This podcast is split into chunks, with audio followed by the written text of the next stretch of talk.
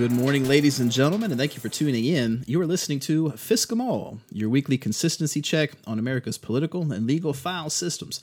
I'm your host, T. Greg Doucette, here in studio with Mike the Sound Guy, and we are broadcasting to you from the heart of downtown Durham, North Carolina. Uh, I know this is going to be coming out on Monday, but happy Father's Day to all of the fathers who happen to be listening. I know I'm a little late because we're recording this on Sunday, but you're not going to get it until the day after.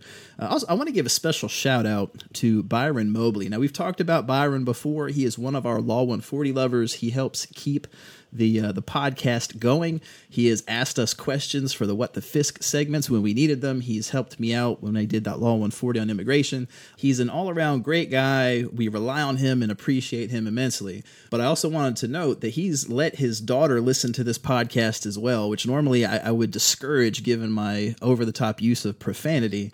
But apparently, his daughter Charlotte is a fan of the podcast also. And in addition to that, she's even become one of our patrons as well. So, welcome, Charlotte, and thank you for joining our community here. And, uh, you know, I made note on Twitter that if I ever get in trouble for contributing to the delinquency of a minor because someone has encouraged them to listen to this podcast, and we find out, you know, months down the line that Charlotte's cussing up a storm somewhere, uh, I was going to rely on Byron's tweets telling me that it was okay in my defense to ensure that I am not prosecuted.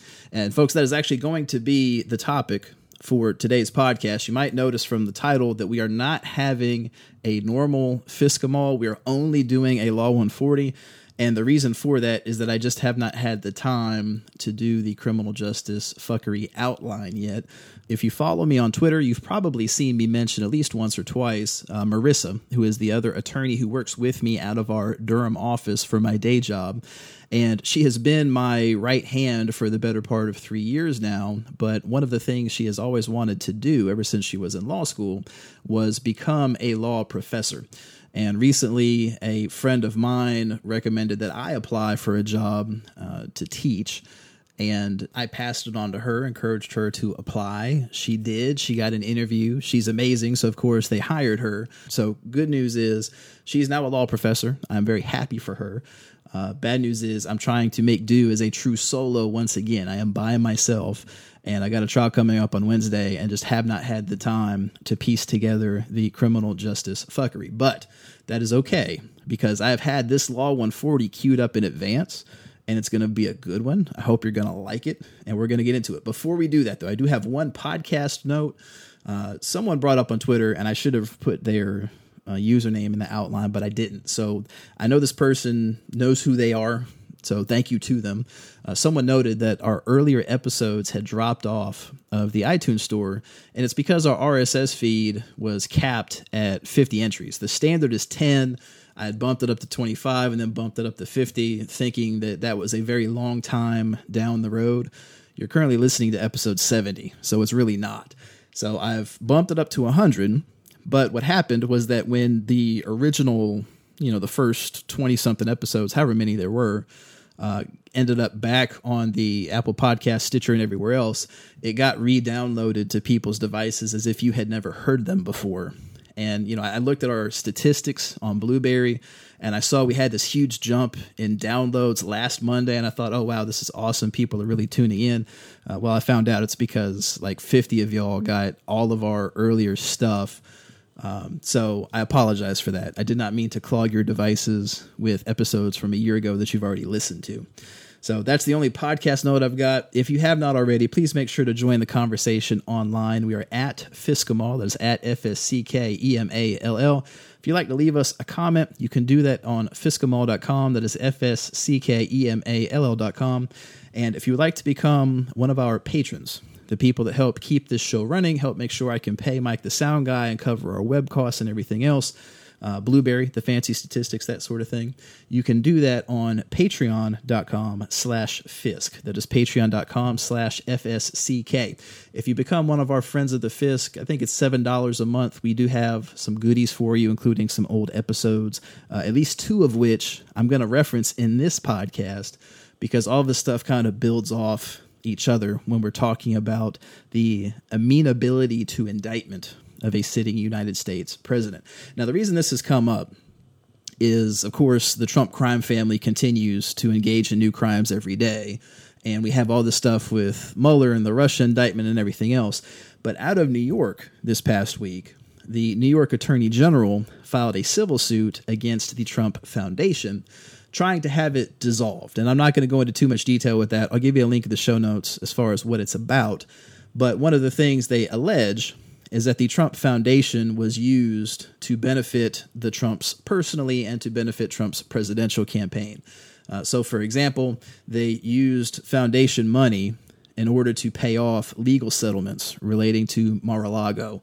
And in the exhibits to the suit is actually a note written by President Trump himself uh, indicating that that particular donation to a charity was to satisfy a legal claim against the Trump organization, not the Trump Foundation, the Trump organization, the business that Trump runs. Uh, there's another spot where Corey Lewandowski, when he was acting as the campaign manager, sent an email to the foundation wanting to know when they can get a check to donate to a veterans group, trying to coordinate it to benefit the campaign. Uh, the Trump kids apparently were on the board of directors, but never actually engaged in any kind of oversight.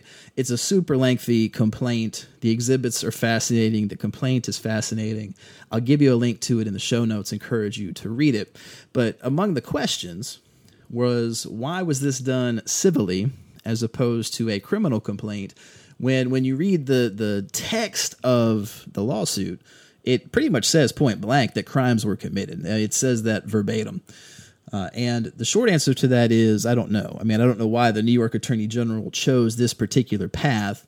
Uh, someone had mentioned that it's one of the only ways to dissolve an organization, which is the central thrust of the civil suit, is having the Trump Foundation dissolved.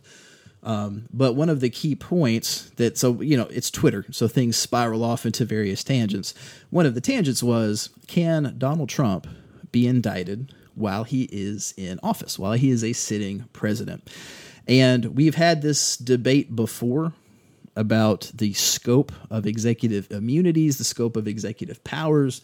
This comes up in the discussion about whether or not the president can pardon himself. I've said before that I think he can if you just look at the text of the Constitution. But we're going to look specifically on the indictability of a sitting president and whether or not that can happen. A spoiler, I'm going to say the answer is no, but you don't have to take my word for it. I'm going to give you a boatload of legal references as to why that's the case.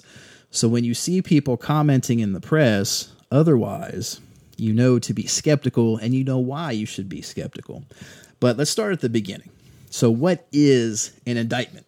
So, you have to keep in mind that an indictment is really just a formal accusation against somebody that they're suspected of having committed a crime. So this is something that gets filed after a grand jury has investigated and come to its conclusion. So it's usually after a grand jury but before an arrest most of the time.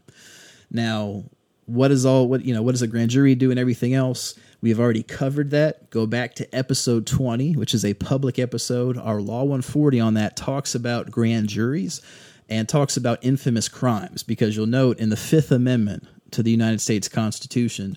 Uh, it says, quote, no person shall be held to answer for a capital or otherwise infamous crime unless on a presentment or indictment of a grand jury. So in that episode, we talk about grand juries, investigatory grand juries, and how they work, the process for getting a grand jury indictment, so on and so forth. So go back to episode 20 and listen to that Law 140 part. So the question is, now that we know what an indictment is, we know how it works, why does it matter? Whether or not a president can be indicted. And the the I couldn't find an audio clip of it, but the text of it is great. This is from Neil Katyal, uh, who used to be the acting Solicitor General under Obama, and he was interviewed by CBS News. And here's a quote. He says, "quote The basic point is that prosecutors should not be able to tie up the work of a president." Imagine, for example, that a South Carolina prosecutor had tried to indict Abraham Lincoln in 1864. It would allow a prosecutor from one state to undermine the national will, but federal prosecutors are not amenable to quite the same criticism. So that's the key point of it. But we're going to go through a whole bunch of other stuff on how we get there, but that's why it matters. So, as far as that other stuff, remember the second rule of Fisk when you're dealing with these types of questions, you have to start at the source. You have to look at the source text. And there are a few spots in the Constitution that matter. We're going to cover the Constitution. We're going to talk about the Federalist Papers. We're going to talk about the Office of Legal Counsel. But let's start with the constitutional snippets. And I'm going to read you a lot of text because there's a lot of stuff here that matters. The first part is in Article 1, Section 3. Now, Article 1 covers the powers of Congress, and Section 3 talks about the powers of the Senate specifically. And what this particular section says is, quote, the Senate shall have the sole power to try all impeachments. When sitting for that purpose, they shall be on oath or affirmation. When the President of the United States is tried, the Chief Justice shall preside, and no person shall be convicted without the concurrence of two thirds of the members present. Judgment in cases of impeachment shall not extend further than to removal from office and disqualification to hold and enjoy any office of honor, trust, or profit under the United States. But the party convicted shall nevertheless be liable and subject to indictment, trial, judgment, and punishment according to law. So this is called the impeachment judgment clause. And what you'll notice is that it really lays out a temporal order to things. You're impeached, you're removed, and then at that point, you're subject to indictment, trial, judgment, and punishment according to law. Now, that's one piece of it. That on its own doesn't mean a whole lot because inferior executive branch officers uh, get removed and, and prosecuted all the time before their impeachment. So that doesn't really satisfy things. It just kind of lays out an initial uh, order for stuff. You also have to go into Article 2, which lays out the powers of the executive branch and the president specifically. And I'm going to read you all of Section 2 and all of Section 3 because there are different spots in here that matter, but they're buried amid other stuff that doesn't matter as much. So I'm just going to read you the whole thing and try and give some inflection with my voice to point out the stuff that is particularly relevant. Uh, Article 2, Section 2 says, quote, The President shall be Commander in Chief of the Army and Navy of the United States and of the militia of the several states when called into the actual service of the United States. He may require the opinion in writing of the principal officer in each of the executive departments upon any subject relating to the duties of their respective offices, and he shall have power to grant reprieves and pardons for offenses against the United States except in cases of impeachment. Those last few words matter. So the president's pardon power is really unlimited. The only two limits is that it applies only to offenses against the United States and cases of impeachment. Remember that for later. Uh, it continues He shall have power by and with the advice and consent of the Senate to make treaties, provided two thirds of the senators present concur. And he shall nominate, and by and with the advice and consent of the Senate, shall appoint ambassadors, other public ministers and consuls, judges of the Supreme Court, and all other officers of the United States whose appointments are not herein otherwise provided for, and which shall be established by law. But the Congress may, by law, vest the appointment of such inferior officers as they think proper in the President alone, in the courts of law, or in the heads of departments. So that basically means that if Congress chooses, they can pass legislation designating who gets to appoint certain officials. And that's going to matter later on as we talk about special counsel versus independent counsel. So keep that part in mind. Uh, it continues, quote, the president shall have power to fill up all vacancies that may happen during the recess of the Senate by granting commissions which shall expire at the end of their next session. And then goes on to section three. And it says, quote, He shall from time to time give to the Congress information of the state of the Union, and recommend to their consideration such measures as he shall judge necessary and expedient, he may, on extraordinary occasions, convene both houses, or either of them, and in case of disagreement between them with respect to the time of adjournment, he may adjourn them to such time as he shall think proper. He shall receive ambassadors and other public ministers. He shall take care that the laws be faithfully executed, and shall commission all the officers of the United States. That clause, shall take care the laws be faithfully executed, is vital. That is a tremendously important snippet of constitutional text. All right, so you take all that stuff. You have the order of impeachment, removal, prosecution laid out in Article 1. Uh, the part about Article 2, where he's got near unlimited pardon powers, the part where Congress can choose by law to vest the appointment of certain officials in other entities beyond the president, and the obligation to take care of the laws be faithfully executed. Those are the four parts that really are key to what we're going to talk about here. But in addition to that, you also, when we're trying to figure out what the Constitution means, one of the primary sources, aside from the text itself and a dictionary, is the Federalist Papers, because those were documents written to basically lobby for the ratification of the Constitution. So it lays out in lengthy detail all of the different parts of it.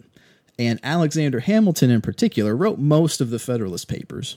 And in Federalist 65, 69, and 77, he's talked about the nature of impeachment and the order that things go. What you find is that that, that temporal order laid out in Article 1 isn't by accident. They did it that way on purpose.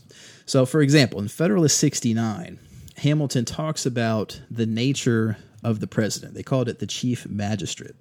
And it's a it basically what he does is he does a compare and contrast of the proposed president that remember doesn't exist yet versus the king of England on one hand and then the governor of New York on the other. And essentially what you find is that the king of England is absolutely immune from any wrongdoing at all whatsoever. The divine right of kings, the king is absolute. But then you have the governor of New York who could theoretically be prosecuted but can pardon everyone for state offenses plus pardon impeachments and everything else. So in Federalist 69, I'm going to give you a link to all of these because they're long, but I, I love them. Like they're tough to read because back then uh, they used a lot of commas. So you'd have a single sentence that's like two paragraphs long, but it's just so fucking fascinating to me the thought that went into architecting this new government from scratch. Like I love constitutional law for this very reason because this stuff is just so interesting. Uh, but Hamilton writes in Federalist 69, he says, quote, the president of the United States would be liable to be impeached, tried, and upon conviction of treason, bribery, or other high crimes or misdemeanors, removed from office, and would afterwards be liable to prosecution and punishment in the ordinary course of law. The person of the King of Great Britain is sacred and inviolable. There is no constitutional tribunal to which he is amenable, no punishments to which he can be subjected without involving the crisis of a national revolution. In this delicate and important circumstance of personal responsibility, the President of Confederated America would stand upon no better ground than the Governor of New York, and upon worse ground than the governors of Maryland and Delaware. You see that reference to the fact that it's only after you've been removed from office that you would afterwards afterwards be liable to prosecution and punishment in the ordinary course of law. And you kind of see this in several other papers as well. So in Federalist 65, Hamilton is writing about the powers of the Senate. And one of the things that he talks about is why the Senate is trying impeachments instead of the Supreme Court. He writes, quote, These considerations seem alone sufficient to authorize a conclusion that the Supreme Court would have been an improper substitute for the Senate as a court of impeachments there remains a further consideration which will not a little strengthen this conclusion. It is this the punishment, which may be the consequence of conviction upon impeachment, is not to terminate the chastisement of the offender. After having been sentenced to a perpetual ostracism from the esteem and confidence and honors and emoluments of his country, he will still be liable to prosecution and punishment in the ordinary course of law. And I'm actually going to give you a sidebar from the Federalist Papers. Gouverneur Morris, who his name was governor or governor, and he was not a, a, title. He was not a governor in political office. His name was Gouverneur Morris. Uh, he was one of the people at the Constitutional Convention that wrote the Constitution. And one of the things that he said at the convention was, quote, a conclusive reason for making the Senate, instead of the Supreme Court, the judge of impeachments was that the latter was to try the president after the trial of the impeachment. So, after he's been impeached and removed, the Supreme Court would handle the criminal prosecution. Uh, so Alexander Hamilton continues in Federalist 77. He's back to talking about the executive branch and talking about the structure of it. He says, quote, We have now completed a survey of the structure and powers of the executive department, which I have endeavored to show combines, as far as Republican principles will admit, all the requisites to energy. The remaining inquiry is Does it also combine the requisites to safety in a Republican sense, a due dependence on the people, a due responsibility? The answer to this question has been anticipated in the investigation of its other characteristics and is satisfactorily deducible from these circumstances. From the election of the president once in four years by persons immediately chosen by the people for that purpose, that's the Electoral College, by the way, and from his being at all times liable to impeachment, trial, dismission from office, incapacity to serve in any other, and to forfeiture of life and estate by subsequent prosecution in the common course of law. That's subsequent prosecution. So, again, the notion is that you can't be indicted while you're in office, but the minute you're gone, it's a free for all. So, that kind of lays out the textual basis of it. And one of the other reasons why you can't indict a president while he's in office, we mentioned it a little bit back, is that a president can pardon himself. So I'm not going to go into too much detail about it. Uh, if you listen to episode 18, that's one of the Patreon only exclusives. We talk about the case law and the Federalist Papers again, and kind of the basis for this belief that the president can pardon himself. But one of the reasons why is a canon of construction. And I'm going to do a sidebar. I promise you, I'm not trying to deliberately pub all the Patreon only exclusives, but episode 13, also only on Patreon, we go over canons of construction. Uh, but one key one that's existed since the era of English common law is expressio unius est exclusio alterius. It is Latin and it says the express mention of one thing excludes all others. The pardon powers are limited within the text of Article 2.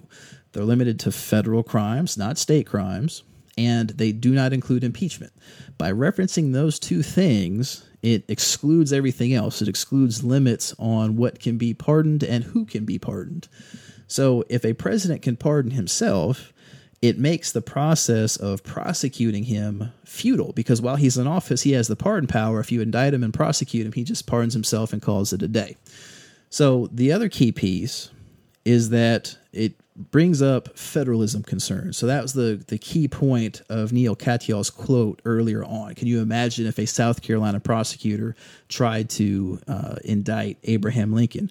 And there are two legal documents that go over this aspect of it. So you have in the executive branch under the Department of Justice this place called the Office of Legal Counsel and they are basically the office that provides legal opinions to the entire executive branch. All executive branch officials are bound by the, what they provide as legal guidance until either Congress or the court says otherwise.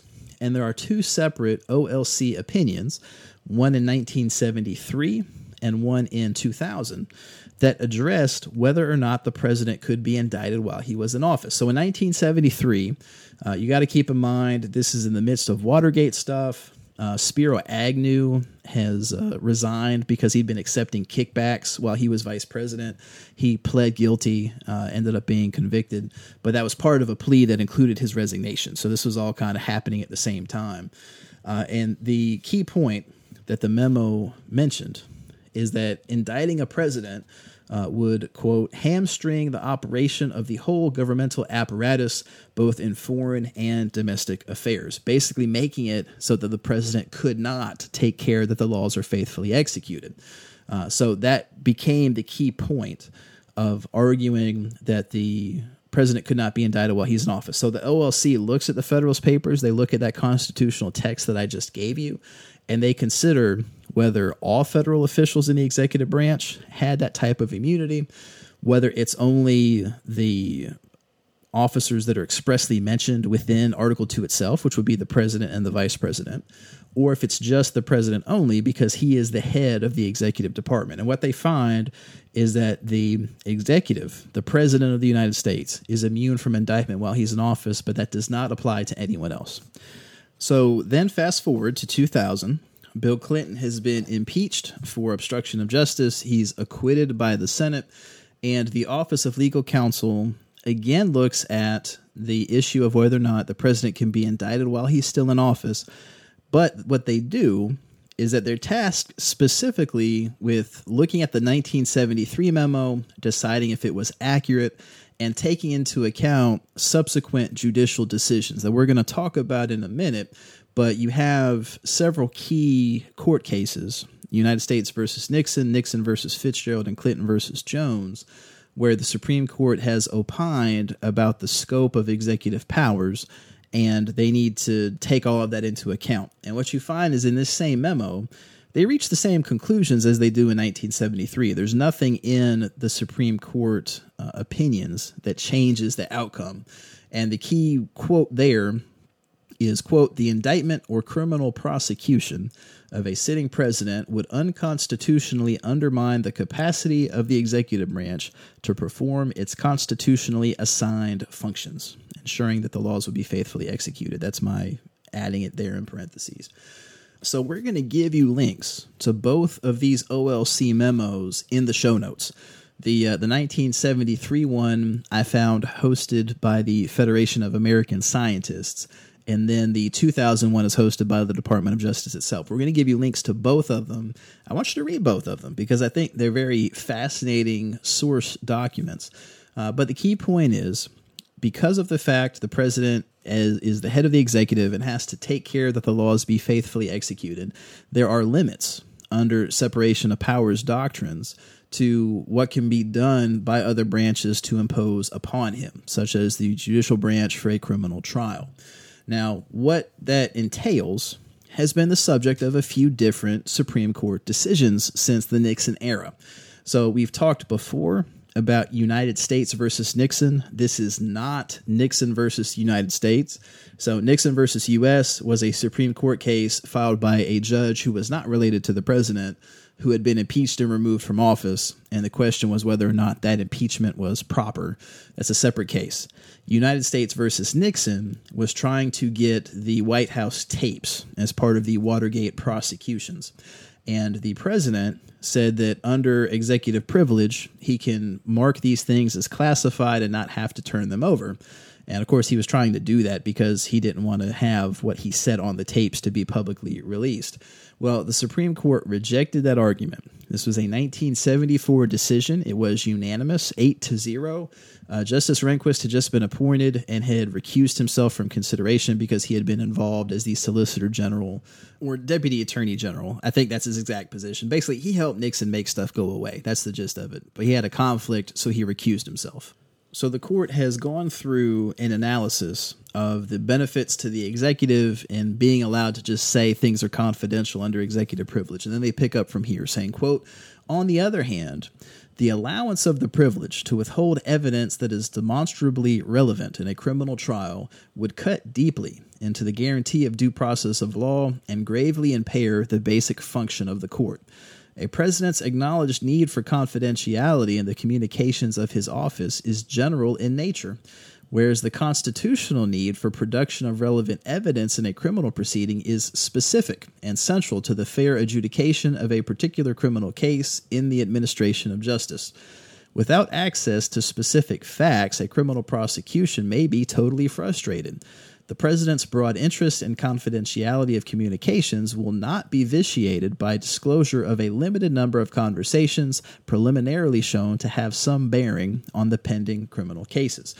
We conclude that when the ground for asserting privilege as to subpoenaed materials sought for use in a criminal trial is based only on the generalized interest in confidentiality, it cannot prevail over the fundamental demands of due process of law in the fair administration of criminal justice the generalized assertion of privilege must yield to the demonstrated specific need for evidence in a pending criminal trial. So the court notes elsewhere in the opinion that if it's something involving military or diplomatic stuff, that theoretically that could be, you know, prevented from being disclosed to the judicial branch outright. Uh, and they also note that a review by a judge in camera now, I want to specify in camera means in a chamber in Latin. So sometimes mean in chambers review. There's not actually a camera looking over the judge as he's reviewing documents. Uh, but in camera review by a judge would help protect the confidentiality concerns. The president would turn them over to the judge, the judge would review them and weigh how serious they are, and then decide whether or not they get disclosed to the prosecutor or to the defense to aid in the criminal trial. The key point about US v. Nixon is that a lot of lesser folks had already been indicted. So Nixon couldn't withhold the tapes under executive privilege because that would violate separation of powers in the direction of the judiciary. So it's one thing to say, I'm, I'm going to hold on to these documents and you can't infringe on my powers to get them.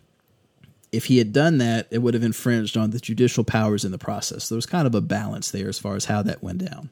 So, of course, Nixon resigned because he was going to be impeached and removed. He was not prosecuted. Ford gave him a full pardon. And as part of Ford's presidency, when he was in California at a particular point in time, uh, a woman tried to have him assassinated. She tried to shoot a gun at him. It didn't work, obviously, because he still served out his term.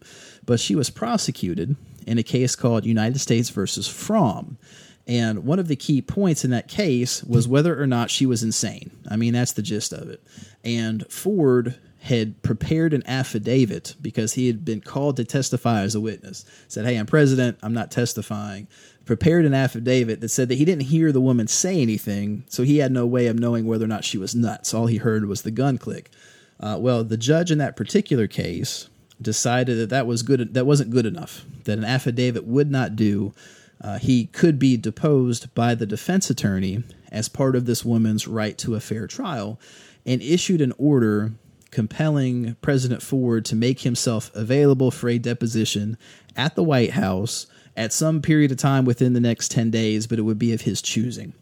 So the key point in that case is that it never made it past the U.S. District Court judge in California. This never went to the Supreme Court or anything else.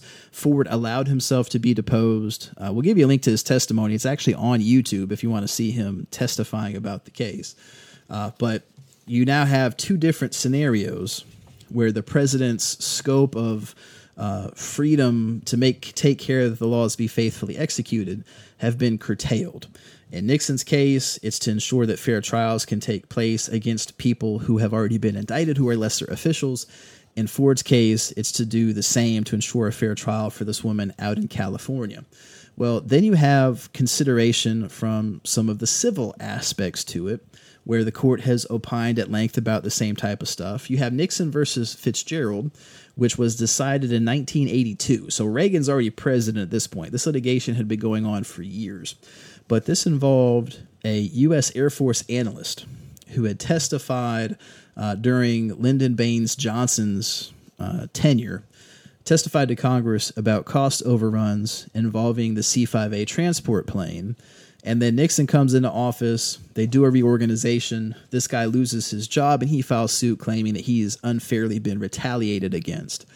And the question that comes before the court is whether or not the president has absolute immunity from civil suit for official conduct. So we're not talking about qualified immunity that I mentioned before, but actual absolute immunity cannot be sued in the first instance at all whatsoever with no kind of requirements that he, you know, be acting beyond something or anything else. If he's acting in his official capacity, is he totally immune from suit?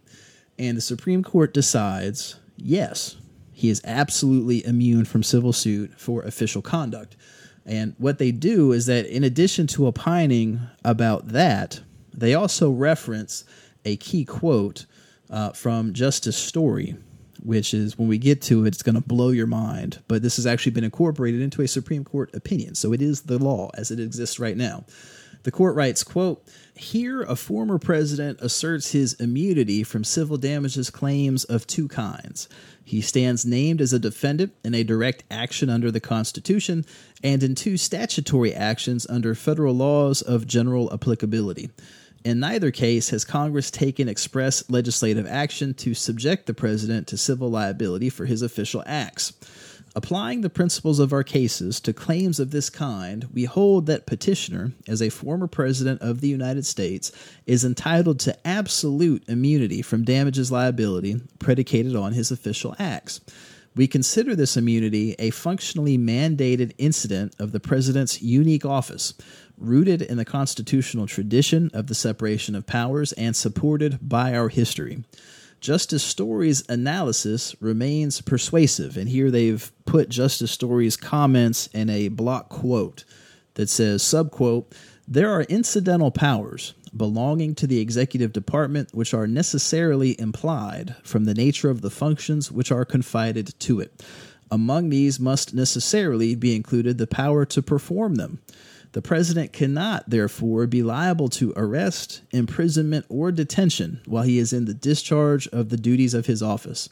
And for this purpose, his person must be deemed, in civil cases at least, to possess an official inviolability. Now, that's a pretty hefty chunk of text uh, to put in there. He cannot be liable to arrest, imprisonment, or detention. So, of course, the dissent raises an issue, says the president is above the law, as is, is wont these days, as it was back then. So the Supreme Court majority continues, saying, quote, a rule of absolute immunity for the president will not leave the nation without sufficient protection against misconduct on the part of the chief executive. There remains the constitutional remedy of impeachment. In addition, there are formal and informal checks on presidential action that do not apply with equal force to other executive officials. The president is subjected to constant scrutiny by the press. Vigilant oversight by Congress also may serve to deter presidential abuses of office, as well as to make credible the threat of impeachment. Other incentives to avoid misconduct may include a desire to earn reelection, the need to maintain prestige as an element of presidential influence, and a president's traditional concern for his historical stature. The existence of alternative remedies and deterrents establishes that absolute immunity will not place the president, subquote, above the law.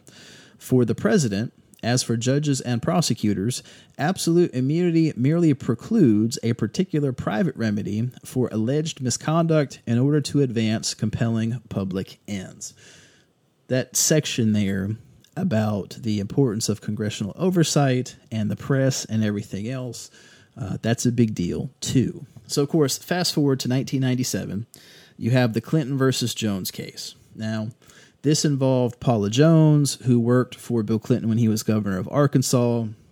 She claims that he sexually harassed her, assaulted her, and everything else. Filed a civil suit against him during his uh, it was prior to reelection. I think. I think the suit was filed in '94. Do you remember? I don't know. I, I was I was in high school or just before high school. I don't remember the details of it. Okay, so neither Mike or I know when this particular suit was filed. I think it was 1994. So this was either just before the midterms. I, I, seem to remember in my mind it being treated as a political stunt as opposed to a viable lawsuit. But don't quote me on that because that was, you know, more than 20 years ago. My brain only works but so well. But key point is this Clinton argued that this is the same type of thing as Nixon versus Fitzgerald, that he's got this absolute immunity from civil suit and that they're they can't do anything at all. So Paula Jones has filed this case in U.S. District Court. Uh, the Office of General Counsel for the White House filed the motion to dismiss the proceedings under absolute immunity, or in the alternative, stay the proceedings until after Clinton left office. And these all came to a head and before the Supreme Court. Now I'm going to specify the the Supreme Court opinion is long. Uh, it's an eight. Well, I guess it's technically a nine to zero decision as far as the outcome. So the court ruled that the case could temporarily proceed in a limited fashion. Uh, eight justices were in the minority, or the majority rather, and then Justice Breyer wrote a separate opinion that concurred in the outcome, but not necessarily the reasoning. Uh, but the key point that the court made was a few things. One, the the opening paragraphs went to great lengths to talk about what they were not talking about. So the court says, quote, first, because the claim of immunity is asserted in a federal court and relies heavily on the doctrine of separation of powers that restrains each of the three branches of the federal government from encroaching on the domain of the other two. It is not necessary to consider or decide whether a comparable claim might succeed in a state tribunal. If this case were being heard in a state forum, instead of advancing a separation of powers argument, petitioner would presumably rely on federalism and comity concerns. That's C O M I T Y, not comedy, ha ha, but comity. uh, as well as the interest in protecting federal officials from possible local prejudice that underlies the authority to remove certain cases brought against federal officers from a state to a federal court. Whether those concerns would present a more compelling case for immunity is a question that is not before us. If you listened to the Canons of Construction episode, this is the doctrine of constitutional avoidance. If the court can avoid interpreting the Constitution at all, it will.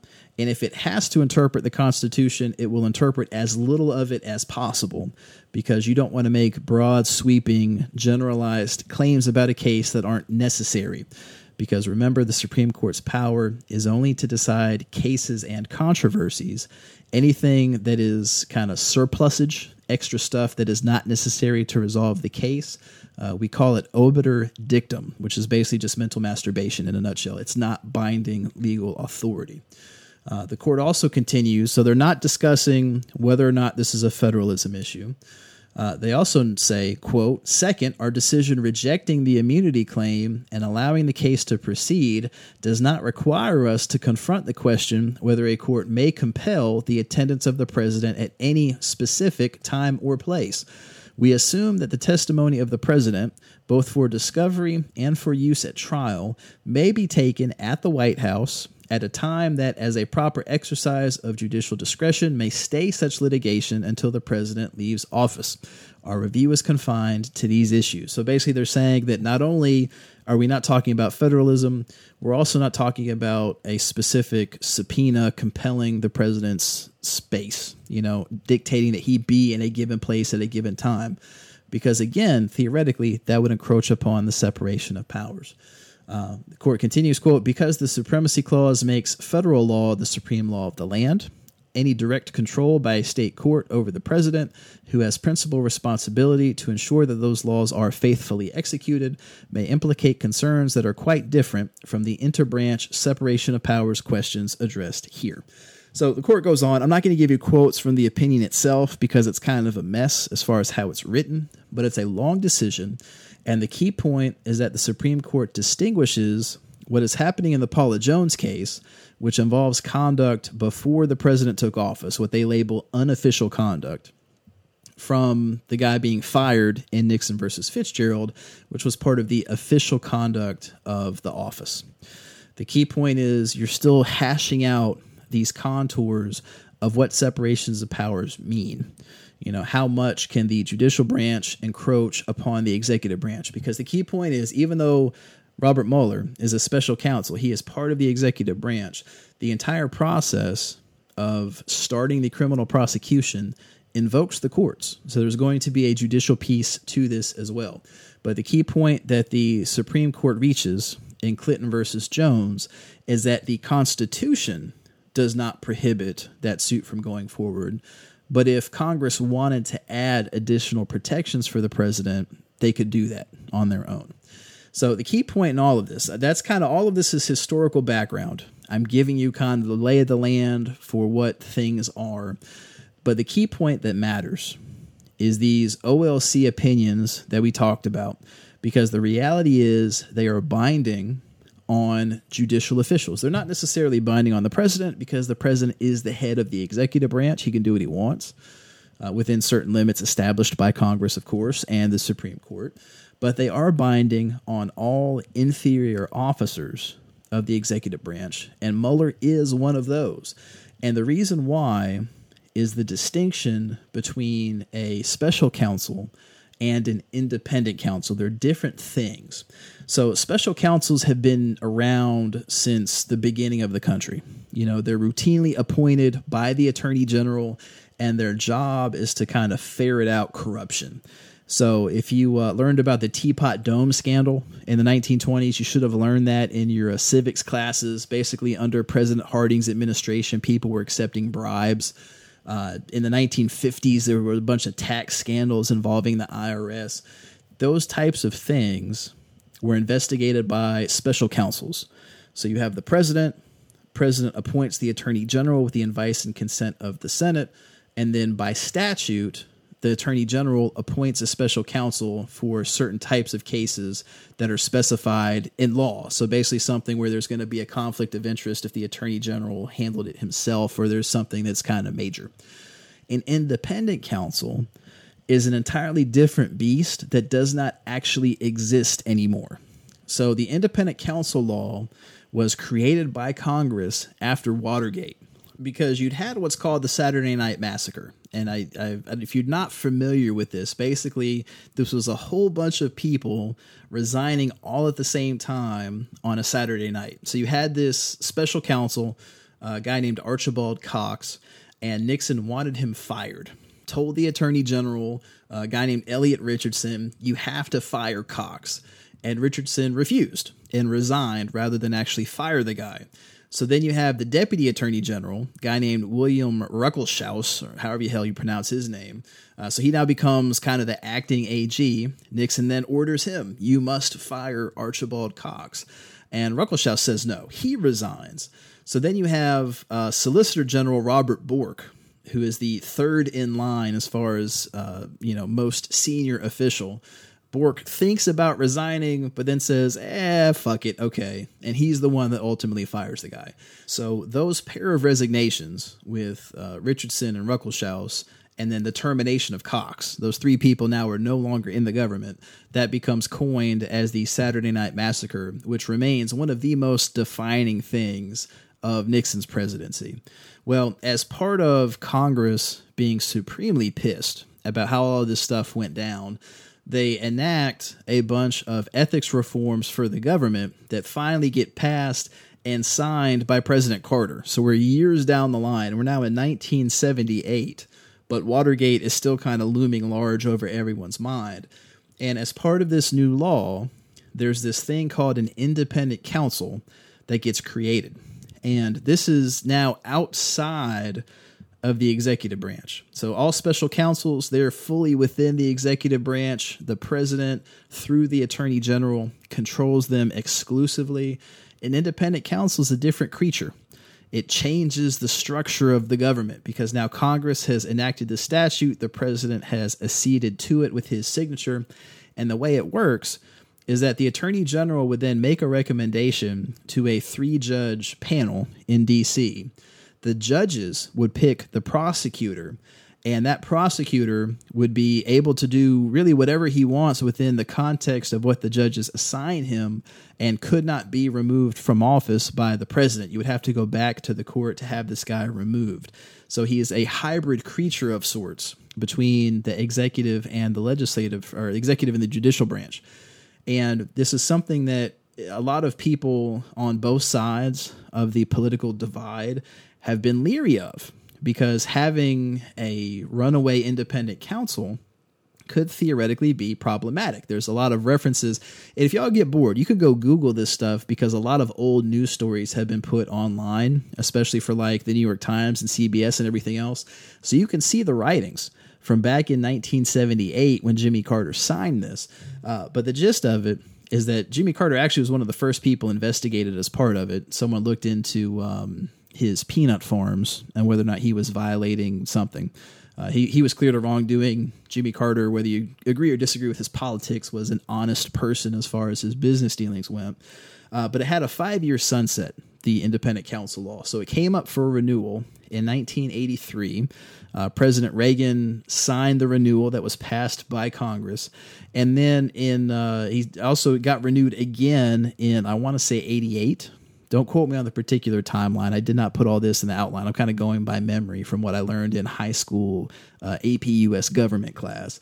Uh, but basically, in 1988, there was a Supreme Court case, Morrison versus Olson, uh, where an independent counselor was trying to prosecute one of Reagan's advisors, and the objection to the indictment was that the law itself was unconstitutional. So, if the independent counsel did not constitutionally exist, the indictment could not be brought.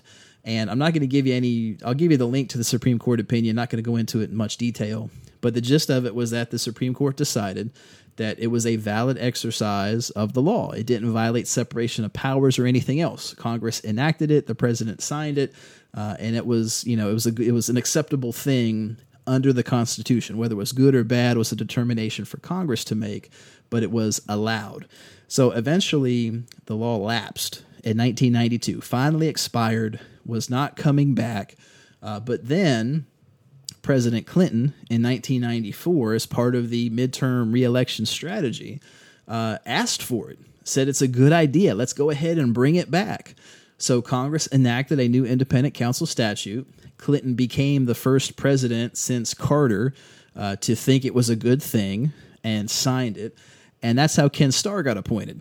So he was the guy who started investigating, um, was it Whitewater? I don't remember all the Clinton scandals.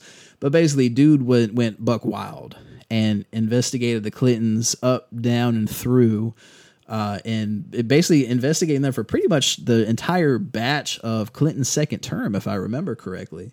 Uh, so, long story short, that's part of what led to the impeachment of Clinton was a videotaped deposition. Uh, was it wasn't a deposition; it was an interview. That's how they phrased it: an interview with Ken Starr, uh, where Starr was trying to figure out what was going on, and Clinton lied under oath, committed perjury that led to the impeachment charge. Uh, of course, was acquitted by the Senate, got reelected in 96. So the five year sunset on the independent counsel provision uh, expired in 99. So the law went away. And then that became so what was at the point the office of the independent counsel became the office of the special counsel. It's now an official standalone office within the Department of Justice separate from any particular special counsel. It's now an institutional thing that exists under the DOJ and under the Attorney General. So the key point is there's the distinction between an independent counsel that exists outside the executive branch and the special counsels that are fully within the executive branch. They're within the DOJ.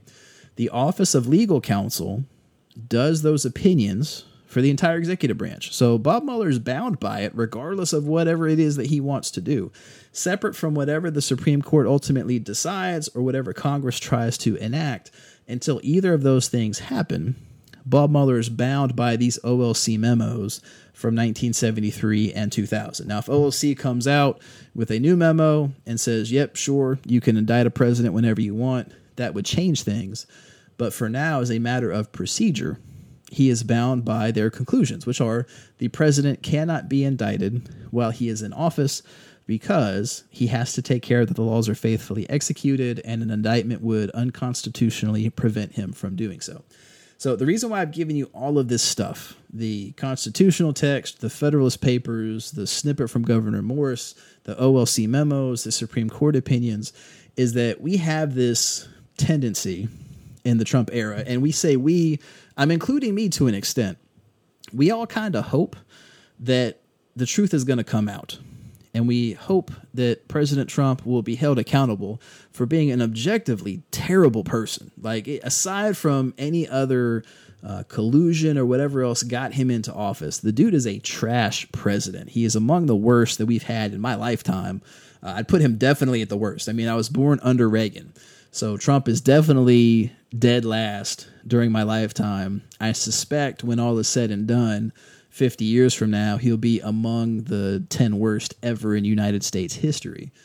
But we hope that the truth is going to come out, and a lot of that rests on Bob Mueller doing a full investigation that reaches conclusions that we like, and Rod Rosenstein, the Deputy Attorney General, overseeing him, choosing to make those uh, details public. But the fact is, from the standpoint of our constitutional structure, Mueller is not going to do anything meaningful. He's not going to indict the president. Trump is not going to go to jail. The issue is going to be is the Congress going to exercise oversight, whether that's impeaching and removing him or defunding his priorities until he starts acting more like a rational president or whatever else? Or is Trump going to continue fucking things up for another three years and then lose reelection or get reelected? The only stuff that matters in all of this are political outcomes. Criminal stuff matters in a moral sense, but it is not going to affect one single iota what Donald Trump does. It's not. It's not going to influence whether or not he remains in office. It's not going to affect the decisions that he makes. It's not going to make a difference as to how objectively terrible a person and a president that he is. All that matters is politics, is the pressure that the people, the voters, put on Congress critters to hold him accountable or state level officials to help minimize the damage until we can vote him out of office. So pay attention to all this stuff because it's important. You know, again, I hope Mueller does a full investigation and we learn the truth about what actually happened. But this notion that his investigation is going to lead to some kind of of political consequences for the president uh, is is just not true. It's not. It's not going to happen. This notion that the president is going to be indicted and arrested and hauled out of the White House in handcuffs, I'm telling you now, and you can quote me, it's not going to happen. And I'm giving you all of this background so that you can know this is not just me saying things because of my political views. This is grounded in the law. The only stuff that is going to matter with Trump is politics and political accountability. So I know it's kind of a depressing way to end a particular Law 140, but I'd rather you go in with your eyes open, understanding what's going on, than being misled by the Twitter charlatans out there uh, so take a look at the show notes. There will be links for all of this stuff uh, and read through it yourself. Come to your own conclusions if need be. But I'm telling you now, the president is not going to be indicted. It's not going to happen because the American president, while he's in office, is unindictable. So, folks, that's going to do it for this particular segment. I hope you enjoyed it, even if you don't particularly like the conclusion. I hope you enjoyed the information. And if you did, do us a favor and please leave us a five star rating on Apple Podcasts or a written review. Those are fabulous. They help people decide whether or not they want to listen to us. Talk about us on Twitter. Uh, and on behalf of myself and Mike, the sound guy, who is like looking like he wants to go to sleep because he spent an hour listening to me yammer on about law. There's not a single criminal justice story in here at all whatsoever. Uh, thank you for listening, and we will talk to you later this week. Take care.